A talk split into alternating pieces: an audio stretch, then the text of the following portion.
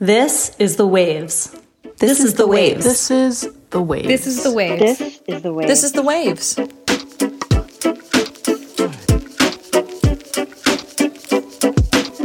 Welcome to The Waves, Slate's podcast about gender, feminism, and swim caps.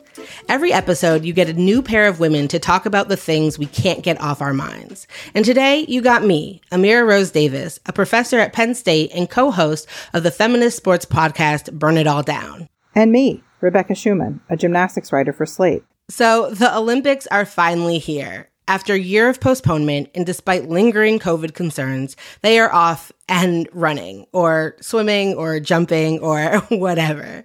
The IOC is very proud to announce that this is the most gendered balanced games ever.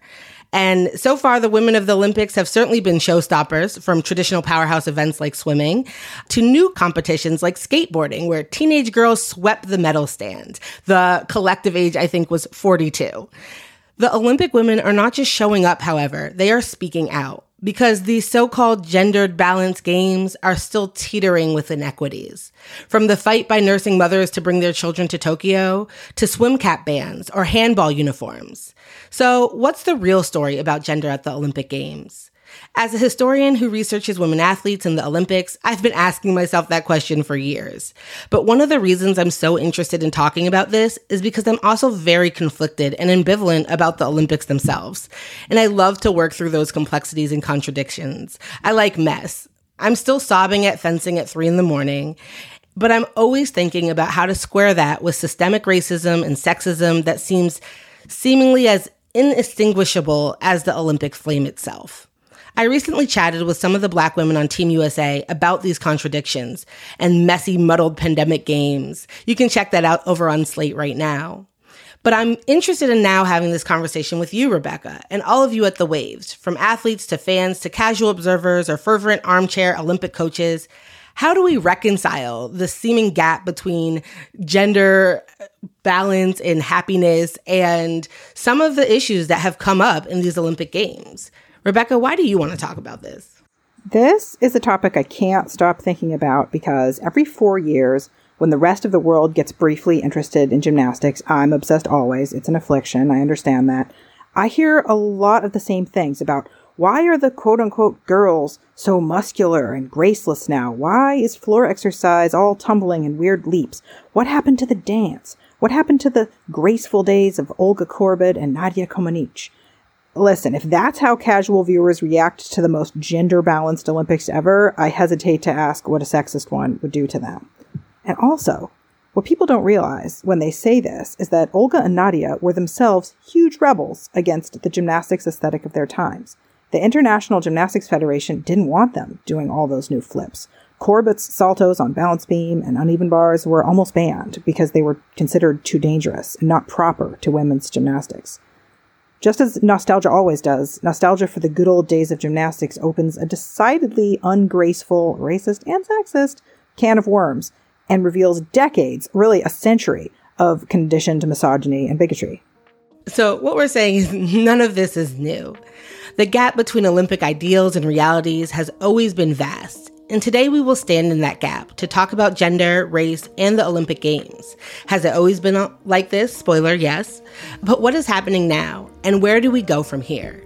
Coming up on the show, we chart some of the history of women at the Olympics, consider the lingering issues at the Games, of which there are many, and then we will later ask what change is possible. That's all coming up next on The Waves.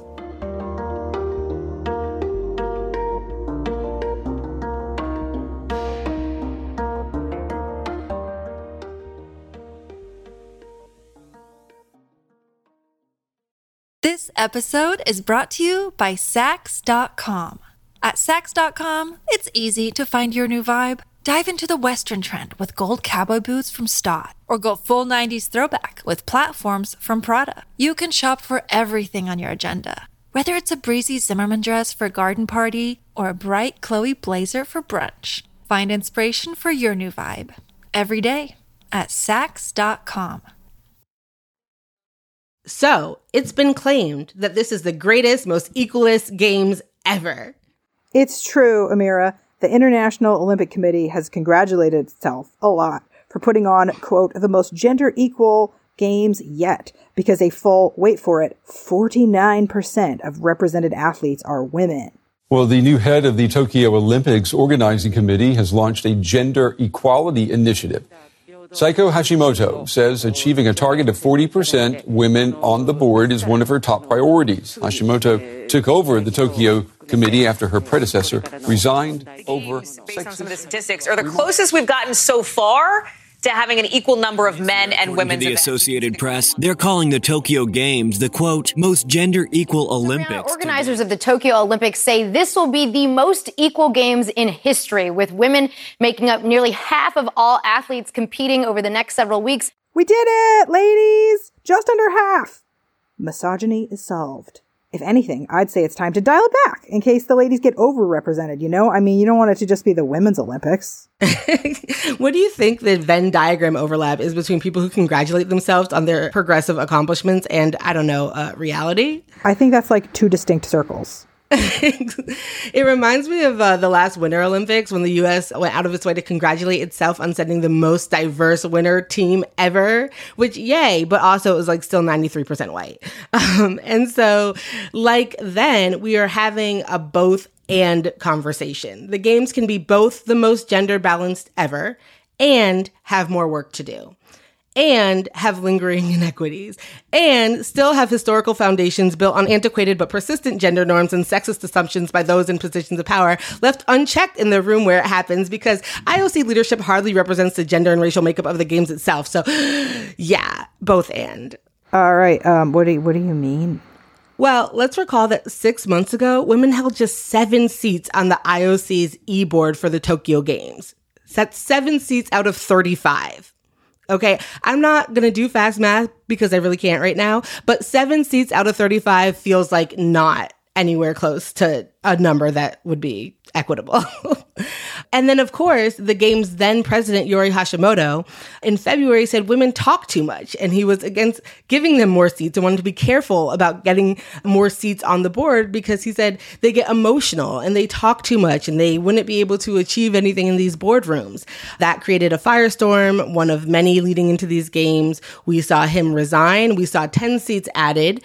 Two other people stepped down. And that whole brouhaha is what got women's representation on the administrative level up to, wait for it, 42%. But the fact that six months ago, like it took all of that to even approach the 40s, that's what I mean when I say the progress of this game's much fanfare, but it feels more like watching, I don't know, paint dry or molasses, or it's very slow, is what I'm telling you here.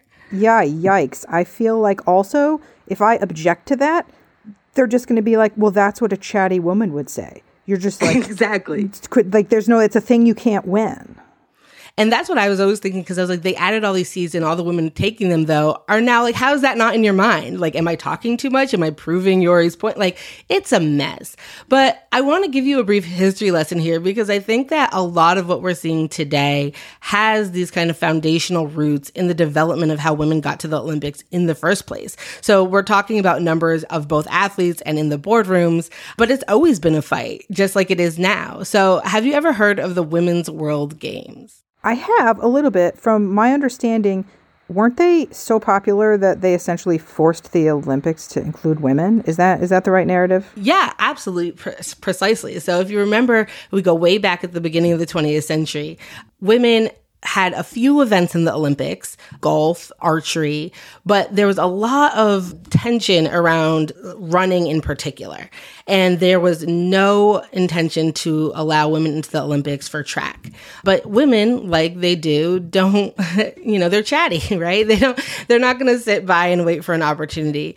And so they created their own games, led by Alice Milliat from France, formed the Fédération Sportive Féminine Internationale, or FSFI, and they hosted their own games, which they called the Women's Olympiad. At first, people were like, whatever, nobody's going to go to that. Who cares? Blah, blah, blah. Well, how wrong were they? women from around the world started pouring into Paris to compete in these women's world games. At the time, it was still called the Olympiad. They were still using that language. Uh, and they were running track events there. And that was one of the big points is that they wanted to have robust running opportunities. Now, as more and more women started to be interested in this, officials around the world, both in the Olympic committees and in independent nation state federations, started freaking out because all of the women were showing interest in running. And so they told FSFI, like, okay, stop calling yourself the Olympics. Like you're you're threatening our stuff here. Like you have to chill. And they're like, fine, we will begrudgingly add you to the Olympics if you change the name of your games and kind of go away. And famously, the only events included when they were finally included in 1928 were the 100 meters, 800, and the 4x1, plus high jump and discus. And at the end of the 800, when uh, a few women were winded, because who's not winded after running like the worst race in track and field, they were like, see, you're threatening your babies. This is why you're weak. This is why you can't do it. Um, and so it is a moment, though, in which you see women introduced and brought into the Olympics, but it's not like with open arms. That's the kind of framework I would think about when we're thinking about women's presence at the Olympics in general. It has always been pushing up against a door that seemingly is blocked or being pushed against from the other side. Your description of track is so similar to what what the journey with gymnastics was like. When uh, Olympic gymnastics was begrudgingly allowed to include women in 1936, it was never intended to be a parallel to the men's gymnastics, which had all of these strength events and power events. With women, it was never really intended to be an quote unquote athletic sport in the first place. It was an exhibition, basically, of feminine, ladylike grace, maybe a little balance. They were allowed balance, and of course, their their figures, their body fitness. It was almost like a pageant. In recent years, women's gymnastics has become a little bit more like men's gymnastics in a lot of ways because it's become more athletic and acrobatic, but I wouldn't call it balanced by any stretch, and it's so much more complicated than that. Throughout the 20th century, as the athletes, because they were athletes, of women's gymnastics continued to become, you know, more athletic in spite of their governing body's objections, there was a huge jump in athleticism. The biggest one probably came in the decade of the 1980s through the early 1990s, where uh, women started sort of doing twisting double flips on floor as standard, the uneven bars which started as a balance event, kept sort of inching further apart, and giant swings and big release moves became that event's central components. And now, especially in the era of Simone Biles, whose acrobatics exceed the ability of many of her male counterparts, athleticism is the absolute center of women's gymnastics. But again, it's still not that simple. Here's a good example on the men's side, with few exceptions, you almost never see skills being banned or devalued or undervalued because they're too dangerous. There has certainly not been a case in recent years of a male gymnast inventing a new skill and then that skill being assigned a lower than expected difficulty value to discourage it from being competed, as if the International Gymnastics Federation is its dad. And yet, one of the most reported gymnastics stories of the last few years is the punitive undervaluing of the Biles balance beam dismount, which is the double twisting double back tuck. The FIG explained that the move was too dangerous and they didn't want to encourage athletes to chuck it, which is like gymnastics parlance for going for something outside your range. But only Simone Biles could ever even dream of doing that dismount. Like athletes might chuck sometimes, they don't chuck beam dismounts. Like you don't, if you chuck a beam dismount, you're going to die. So this was hugely paternalistic on the FIG's part, being like, we know better than you, young lady. And it's just so insulting to think that a gymnast can't trust herself, you know, not to die in competition. It's hugely insulting. And so this idea that you know, there's gender equality in gymnastics now, or even like women's gymnastics is more popular and so it's even better and there's no sexism in it. I would just like absolutely beg to differ.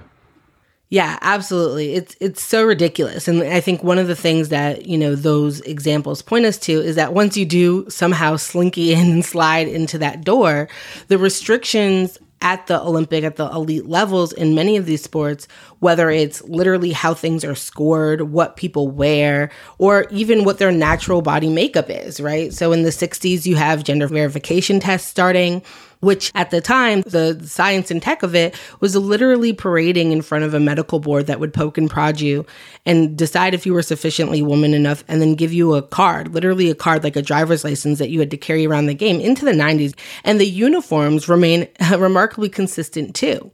And if you remember when boxing was added to the games in 2012, uh, officials wanted to have women boxers wear skirts. The reasoning? Because how else would anybody tell that they are women?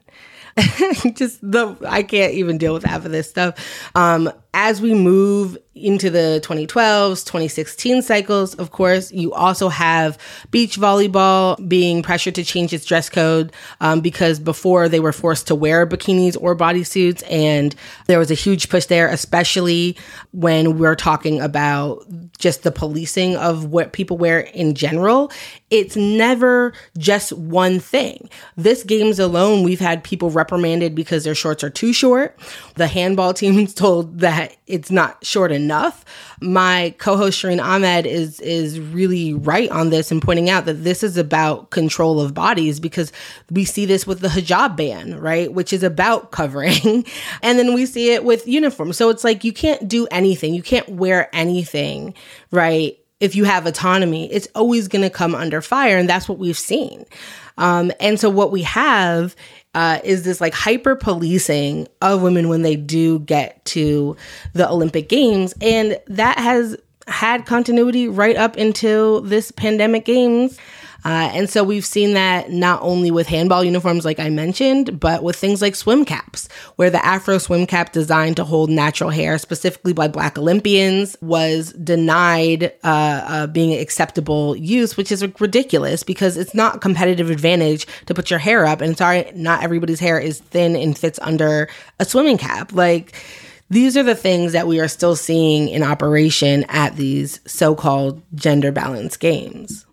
Yeah, I have actually never, in my entire somewhat long life of watching the Olympics, heard of any man's uniform having a violation. It's possible I'm just not watching for it, but it's interesting because of all with all of its problems, gymnastics, the uniform regulations are actually kind of progressive and they have become more so in the last few years. They're allowed to wear a uniform that covers their head for religious reasons, although no one competing internationally currently does. And they're also allowed to wear a uniform that covers their legs.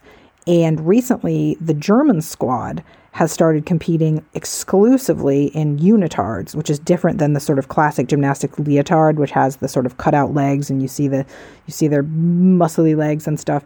The Germans are taking a, a stand basically against they call it sexualization, which is a little bit, re- it's like a little bit reductive, but in the original German, it doesn't seem quite as much. But basically, what they're saying is some gymnasts get really uncomfortable when they're wearing leotards, either because of their period or just because they don't want their crotch so prominent, or because leotards cause wedgies all the time. And every single gymnastics skill in the entire world causes a wedgie, and gymnasts spend so much of their time taking their wedgies out of their butts. And they just don't want to deal with that anymore. And they think that every gymnast should be able to wear what she feels the most comfortable in. And this is amazing, but they're the only ones doing it. No one has followed suit yet. And it's, you know, they're not like a, a top team. They didn't make the final. It's a statement. It's a wonderful statement.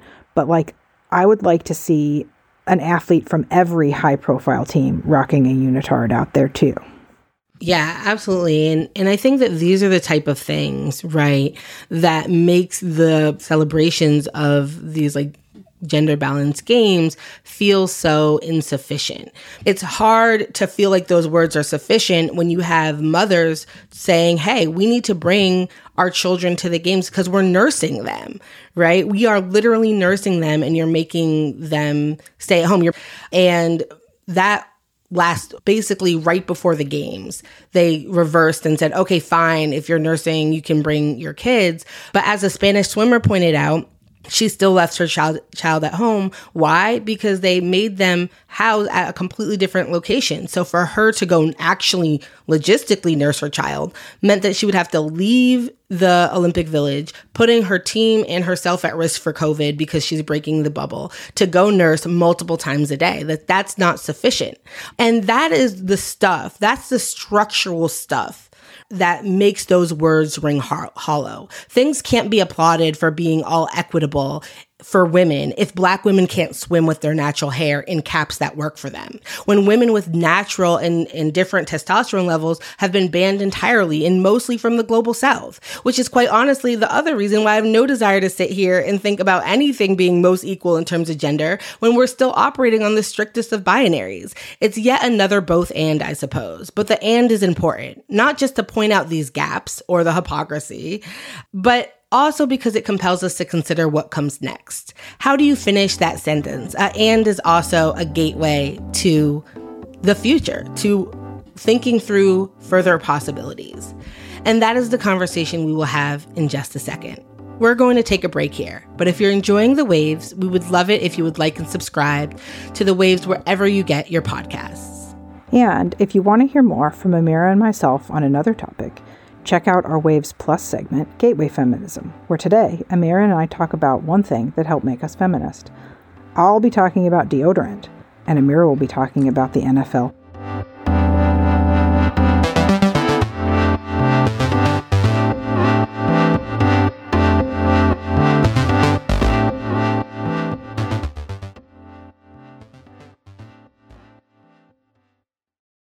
This episode is brought to you by Saks.com.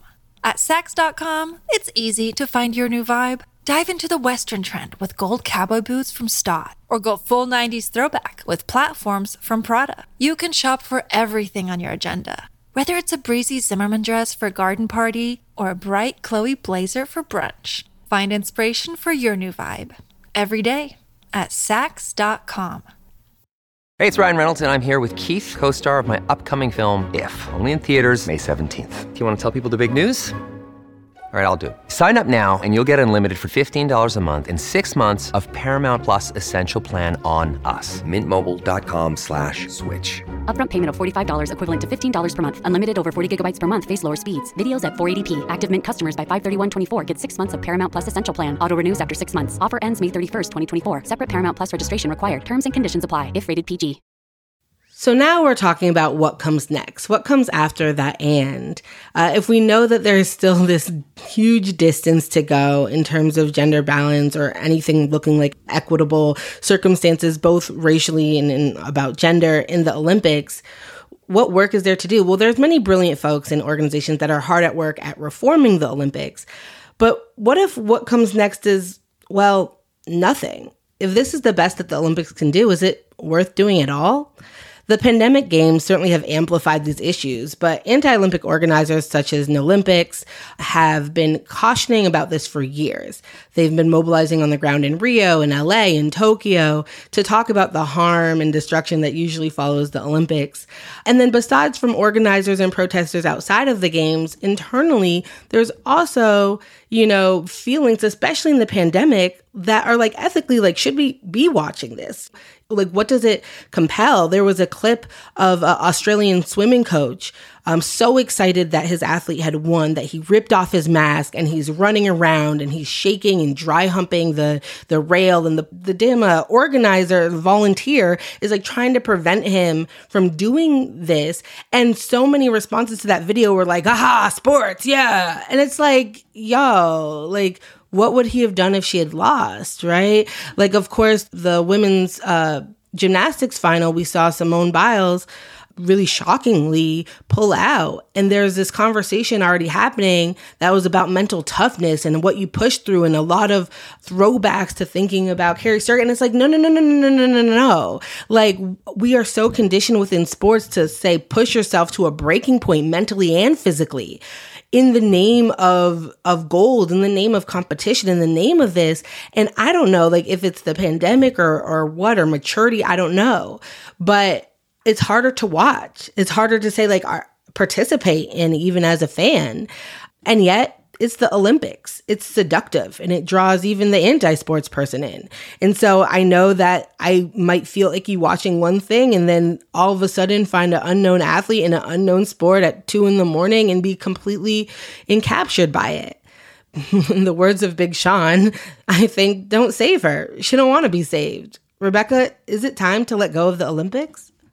Well, you know, I had a much more confident answer to that before the women's team gymnastics final happened. And as you said, Simone had a sort of midair crisis in the middle of her vault and she kind of balked it a little bit. And then she pulled out of the rest of the competition. And she has told the press, she has said, my head wasn't right. I was going to hurt myself. I made that decision for myself. And I cannot help but think that if, like, the greatest gymnast the world has ever known has decided that the Olympics are not, like, she's not going to carry Strug it. And by the way, Kerri Strug didn't need to do that vault to win, and she shouldn't have had to do that vault. The US had the scores to win, and by the double way, winning's not really that important. And so I think that, like, if Simone can nope out of the Olympics, Simone, the face of the Olympics, if she can nope out, I feel like we should all be noping out too. But even before that, this is something I thought about so much when the 2020 games were postponed. I thought, you know, all those anti Olympic people have such a great point. The cities are always decimated, it's always such a junk show. But then selfishly, I thought, oh God, if there's no 2020 Olympics and there just like isn't an Olympics, what is that going to do to the sport of gymnastics? What is that going to do to track and field and all the sports that depend on these so called four year fans? You know, people who will kind of only tune in during the Olympics for TV ratings, and the TV ratings lead to ad revenue, and the ad revenue leads to sponsorships, et cetera, et cetera, ad infinitum. What is it going to do to these athletes if there's no Olympics? Yes, there's a world championships for track and gym and just about everything and those events are watched religiously by their sports superfans, but the audience doesn't even remotely compare. You know, four year fans exist completely due to this idea that the whole world comes together to compete and watch, and it's this beautiful celebration of sportspersonship and togetherness, etc. And then I got to thinking, I don't know. I feel like maybe the Olympics, like the world, has grown out of them. The entire idea of the whole world, you know, watching the same thing at the same time is a relic. That is a relic of the TV age. Like, who even watches TV now? Except, you know, maybe my mom. Even she DVR stuff. And the sort of continuous doping scandals from around the sports world are also a great reminder that, like, a lot of countries don't really care about the sports personship and the togetherness. You know, what they want to do is when. Yeah. And I mean, and what the IOC wants to do is turn a profit, right? Like, you know, this is why IOC official last year was holding fast on not canceling the games as the pandemic raged because uh, uh, literally they made the argument that one official said the, the flames of the Olympic torch would extinguish COVID, right? It's why they cling to the site like this is utopian, apolitical site, this togetherness, etc which is we know is is not true, right? It's it's obviously a very hyper political space, and there's all of these concerns, like you mentioned, and beyond. And I think that you know part of that calculation when you when you talk about Simone, you know, saying nope, right, is also I couldn't stop feeling the weight that she's carrying, uh, and I and I feel this very keenly, especially about Black women who symbolically carry so much at the Olympic stages and have historically. Uh, Naomi Osaka, of course, light, lit the torch. She was like the last torchbearer in Japan, you know, the darling of the games. And she also, you know, we're recording this on Tuesday. There's a lot that will also happen with many other sports and narratives. But the day we're recording this, we saw Naomi Osaka exit the Olympic Games after playing a really not great match. Her forehand was all over the place. And of course, we saw what happened with Simone. And I don't know about you. I, I cried all morning and I cried because I can only imagine the weight that they're carrying. Um, in part because in my conversations with Black women athletes across multiple sports, from rugby to volleyball to track to field, um, water polo, across the sports, there is this articulation of that burden, that symbolic burden. And it's not just the names we know, even though that's more visible and, and comes with things, but one of the things that they talk about is like it's also a burden familiar to black women who are teachers or writers or cafeteria workers. You know, all of these women athletes, and especially these incredible black women athletes, they have this voracious fan base, but the fan base, you know, it brings support, but oftentimes it also brings expectation and this sense of entitlement. Like, you know, we as fans are entitled to the incredible bodily labor of these women and these black women.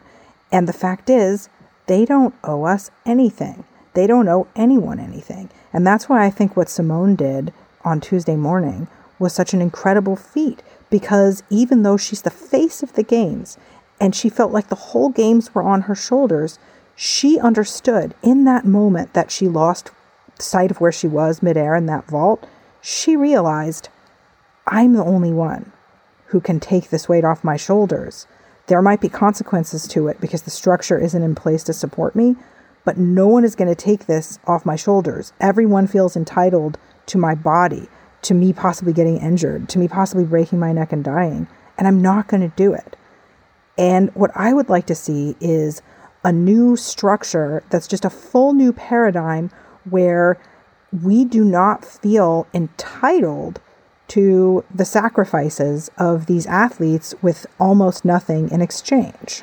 Watching Naomi and watching Simone and this pressure to be great and this pressure to reveal things and talk to the press and the pressure to do all of this stuff to see them set boundaries. To see Naomi saying, All right, I don't have to go to the slam. To see Simone saying, I don't need to do this. And the thing that I think about as much as like that moment it both inspires me and it and it, it makes me all emotional. But I think about the people who don't have the platform or that financial backing that those women have to make those decisions to opt out. And so when you talk, Rebecca, about like what happens to these Olympic sports, I think that this is really the point right? I'm thinking about the inability to imagine other possibilities and what it requires to actually change the structure of how we do things, right? What if we actually built a robust professional track apparatus so that we weren't reliant on the Olympics? What if we supported gymnastics in various ways that made the Olympics less, you know, like a, a, slam that Naomi can pull out of because she has other options? We create more revenue opportunities that don't involve taking your clothes off for something or being marketable and you know which is usually racialized in certain ways. And that's why i think it's so important to remember the stories of the women world games that we started with for instance because this was a, a model of olympic competition um, that was different. And our current wasn't inevitable. And even now with the changes we're seeing in what sports are offered or how they will be played that's changing but this is going to require big ideas and people in power to stop prioritizing money. If profit is not the end goal, does it become easier to think about ideas like Mina Kimes just offered, like the Olympic Island? Like, what if we built a apparatus there and every four years a host nation just was in charge of like planning the party there and we stopped displacing people. What happens if we build a robust childcare structure olympic village daycare if you will? These are the ideas that like actually require us to like get together. This is the togetherness that it requires where we can really upend everything we think we know about the olympics to maybe envision another possibility to fill out a sentence after that and that isn't one that we've even thought of yet.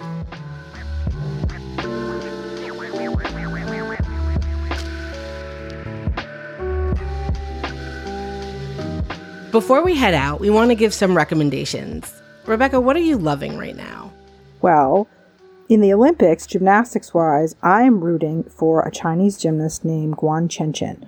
Uh, she is a beam specialist and she comes from another plane of existence. She has literally the most difficult routine that anybody's competing in the Olympics right now, and she's just beautiful. I also recommend when you're done listening to every single episode The Waves has ever recorded, another podcast called Blind Landing. It's a short, limited serial podcast, and it tells you the secret story of a disastrous equipment error that turned the women's all around gymnastics competition in the 2000 Sydney Olympics upside down. I, I have vague memories of it. I want to shout out two athletes. I want to shout out Anna Cockrell, a 400 meter hurdler, uh, a woman I've had the pleasure of, of, being on panels with and working with. Anna finished up her grad work at USC while helping to organize Black student athletes there and forming organizations that propelled USC to like take accountability in, in communities surrounding the university and to account for Black Lives Matter and and really raising the the mantle of like Black trans women as well. It was she's tremendous. Um, she's talked a lot about mental health. She's included in the piece I wrote for Slate where Black women athletes are talking about mental health and preparation in the games. And I just want to shout out Anna because I'm so proud of her. And I think that her work on and off the track should be so commended. I also want to shout out Cuban athlete Idalys Ortiz. You might remember her for her very bright braids in Rio. Uh, she won the gold before Rio, won the silver in Rio. She's in judo. Um, and I want to shout her out because many of the Cuban athletes obviously have been navigating unrest in, in Cuba around the government's handling of COVID 19. Ortiz said as she left that she will fight, convinced of what it means to be Cuban. They will do it with honor, um, adherence to values that distinguish them. And I just wanted to shout both of those athletes who I find tremendous on and off their athletic competitions out. And my recommendation, I honestly just want to talk about Ted Lasso all the time. If you haven't watched the show, Ted Lasso, the second season just started. You have more than enough time to catch up. It is my feel good show from the past year, but in particular for the Waves audience, it also does some wondrous things with female friendships in it that I think that we just don't see too often. I think the first few episodes I was just waiting for rivalry and competition and backstabbing and all these things I'm kind of primed and used to and it just wasn't. There's a great piece up by Leah Johnson right now on Bitch Media that expands on this point some more. So I would say in the words of Ted Lasso, my last kind of parting thing is, you know, to Naomi, to Simone, to these athletes, I would say, do you know what the most uh, happiest animal in the world is? And it's a goldfish because it has such a short memory. And so, in the words of Ted Lasso, be a goldfish. That's our show this week. The Waves is produced by Shana Roth. Susan Matthews is our editorial director, with June Thomas providing oversight and moral support. If you like the show, please be sure to subscribe, rate, and review wherever you get your podcasts. And please consider supporting the show by joining Slate Plus. Members get benefits like zero ads on any Slate podcast and bonus content of shows like this one. It's only $1 for the first month. To learn more, go to slate.com slash the waves plus. We'd also love to hear from you. Email us at thewaves at slate.com. The Waves will be back next week. Different hosts, different topic, same time and place.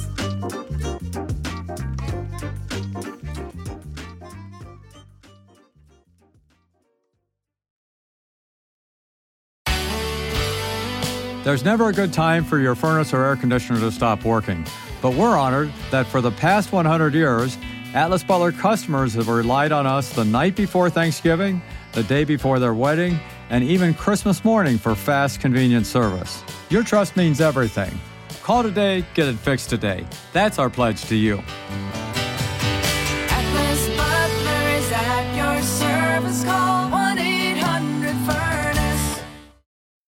When you need mealtime inspiration, it's worth shopping Kroger, where you'll find over 30,000 mouth-watering choices that excite your inner foodie. And no matter what tasty choice you make, you'll enjoy our everyday low prices, plus extra ways to save, like digital coupons worth over $600 each week. You can also save up to $1 off per gallon at the pump with fuel points. More savings and more inspiring flavors make shopping Kroger worth it every time. Kroger, fresh for everyone. Fuel restrictions apply.